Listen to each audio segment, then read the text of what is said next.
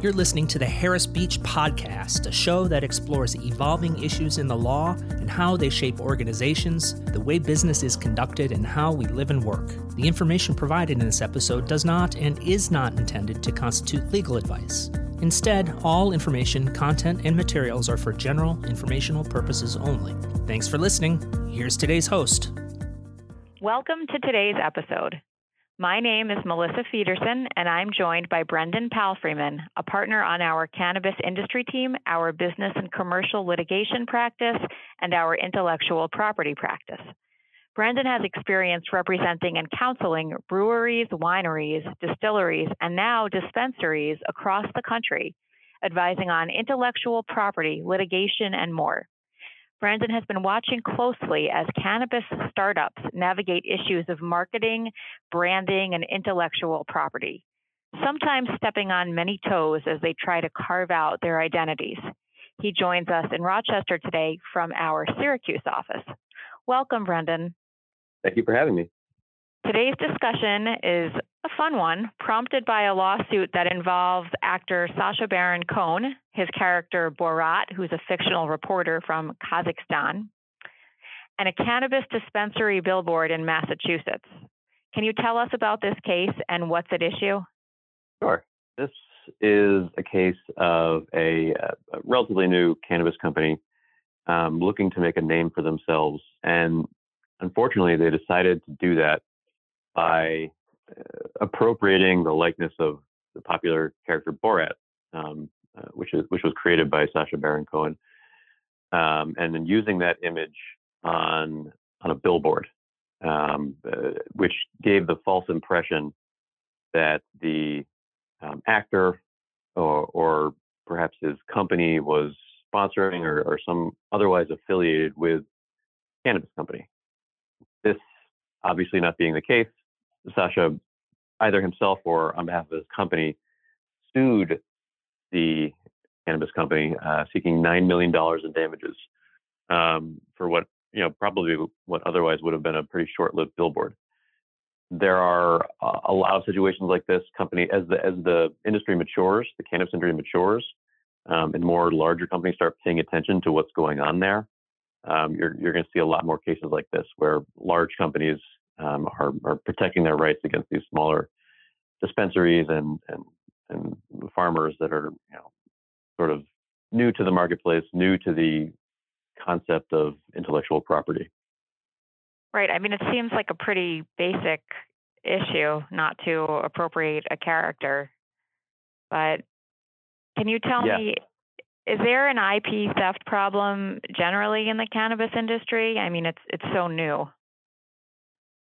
Yeah, I think there is, um, and a lot of that's because you know until recently in a lot of places it was an entirely illegal enterprise, which means you know if, if you're not, if you're selling a product that's illegal, you're you're probably not too concerned about intellectual property because you're not you're not going to have like a, a, formal address where you could receive a cease and desist or you know at which you could be served process uh, with a lawsuit. Um, it, it's much harder to enforce um, trademarks in you know black or gray markets. Um, as as light has begun to show on this on the larger cannabis market as it's legalized state by state and possibly federally, um, uh, inc- including with Senator Schumer's recent bill, um, these companies are are going legit or already legit companies are, are getting into the industry. Um, as that happens, you know, people, you know, frequently will rely on some previous um, famous product to get people to you know purchase their their cannabis products. So they're they're cannabis products that are shaped and and uh, that use a name similar similar to Skittles candy. That might have you know flown under the radar when it was an illegal product being sold out of um, you know off of someone's porch. But if you are now going into a marketplace with it, selling it online, selling it across state lines, large companies um, like the ones that make Skittles are are going to sit up and take notice. Sure. Yeah, it's becoming less under the radar and more prominent all over. Mm-hmm. I know that uh, one focus of yours is the craft beer industry. Do you see similarities to these cannabis IP issues and craft beer IP issues?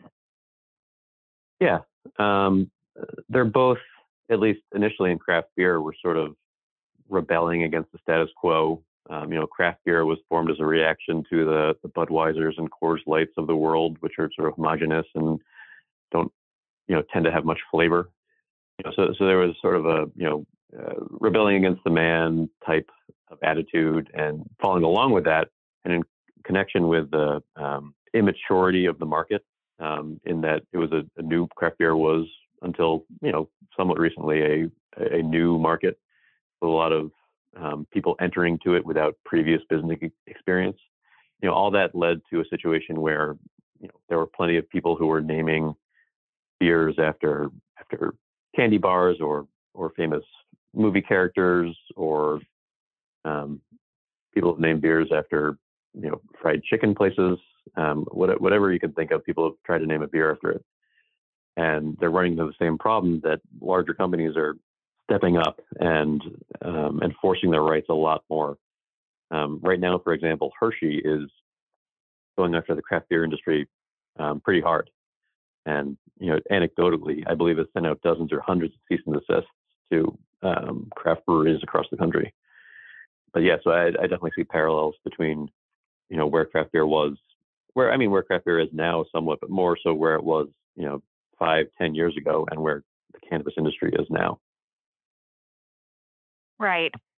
So you touched on some of this. Any industry that's kind of rebelling against larger corporations and trying to be a little bit defiant um, might be under the radar. You may just be getting legalized, like cannabis. Why does that lead to so many IP theft issues? Um, it's just a, a, clever or fun way to either pay an homage to something that you enjoy, whether it's a, a movie or a song that you like, or a band or things like that, or a character from a book, and or it's there's a desire to express something about the product. So if if your product looks and tastes like Skittles, but it's a cannabis product, it, it probably makes it easier to sell that product if you call it Skittles or some derivative of the word Skittles.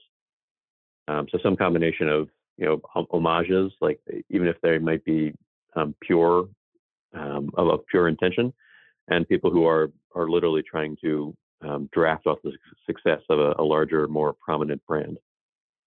So, in that case, or in general, what should the cannabis industry be doing? You know, if they want to invoke or reference a popular brand or pay homage to something else? What should they be doing so that they can express themselves but also abide by intellectual property law? Um, so it, there's there's no clear demarcation between an acceptable homage and copyright or trademark infringement. Um, it's, it's, a shifting target. Um, you, you, I mean, honestly, you, you should probably talk to an attorney, give them specific examples of what you want to do, and they can give you an opinion as to whether or not it's across that line. But generally speaking, if, if you're if you're taking directly from the work at issue, um, you're taking sort of the heart of the work at issue. You're you're not really making any changes to it. You know that that's probably going to be on the wrong side of the line. Whereas if you're making allusions uh, to the work at issue or relying on a smaller um, aspect of it. So one one example I give, and it's just my personal opinion as to whether this is over the line or not, but the movie Office Space, um, which is a very popular cult comedy. If you named beer or uh, or a cannabis product Office Space or Damn It Feels Good to Be a Gangster or something something other, some other like major reference from the movie, you know, you, you could be running into issues with either the the, the creator or the studio of the movie or the artist involved.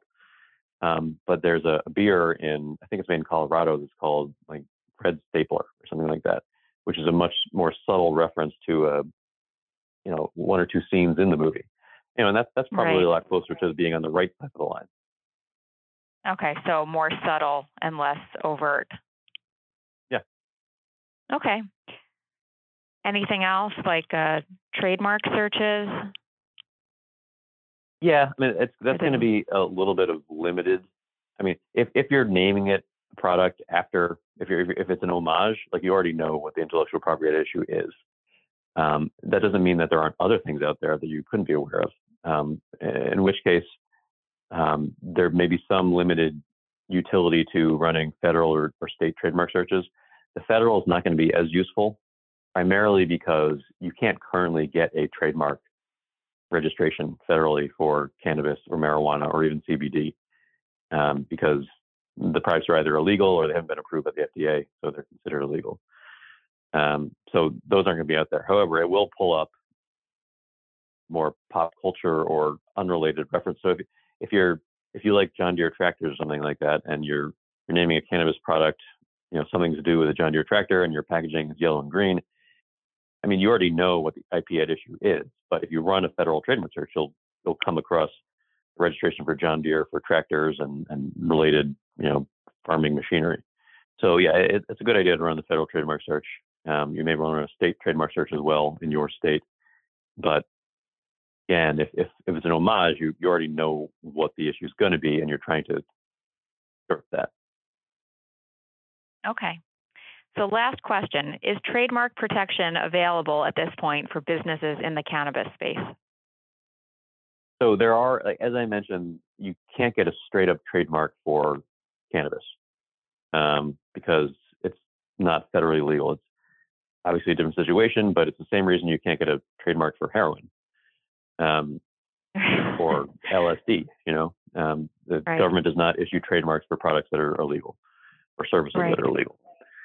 Um, ha- there are creative ways you can protect your rights, though, um, and in with the hope being that someday um, it, it, uh, there will be legalization nationwide, in which case the floodgates will open and everyone and, and their mother will be filing trademarks for cannabis.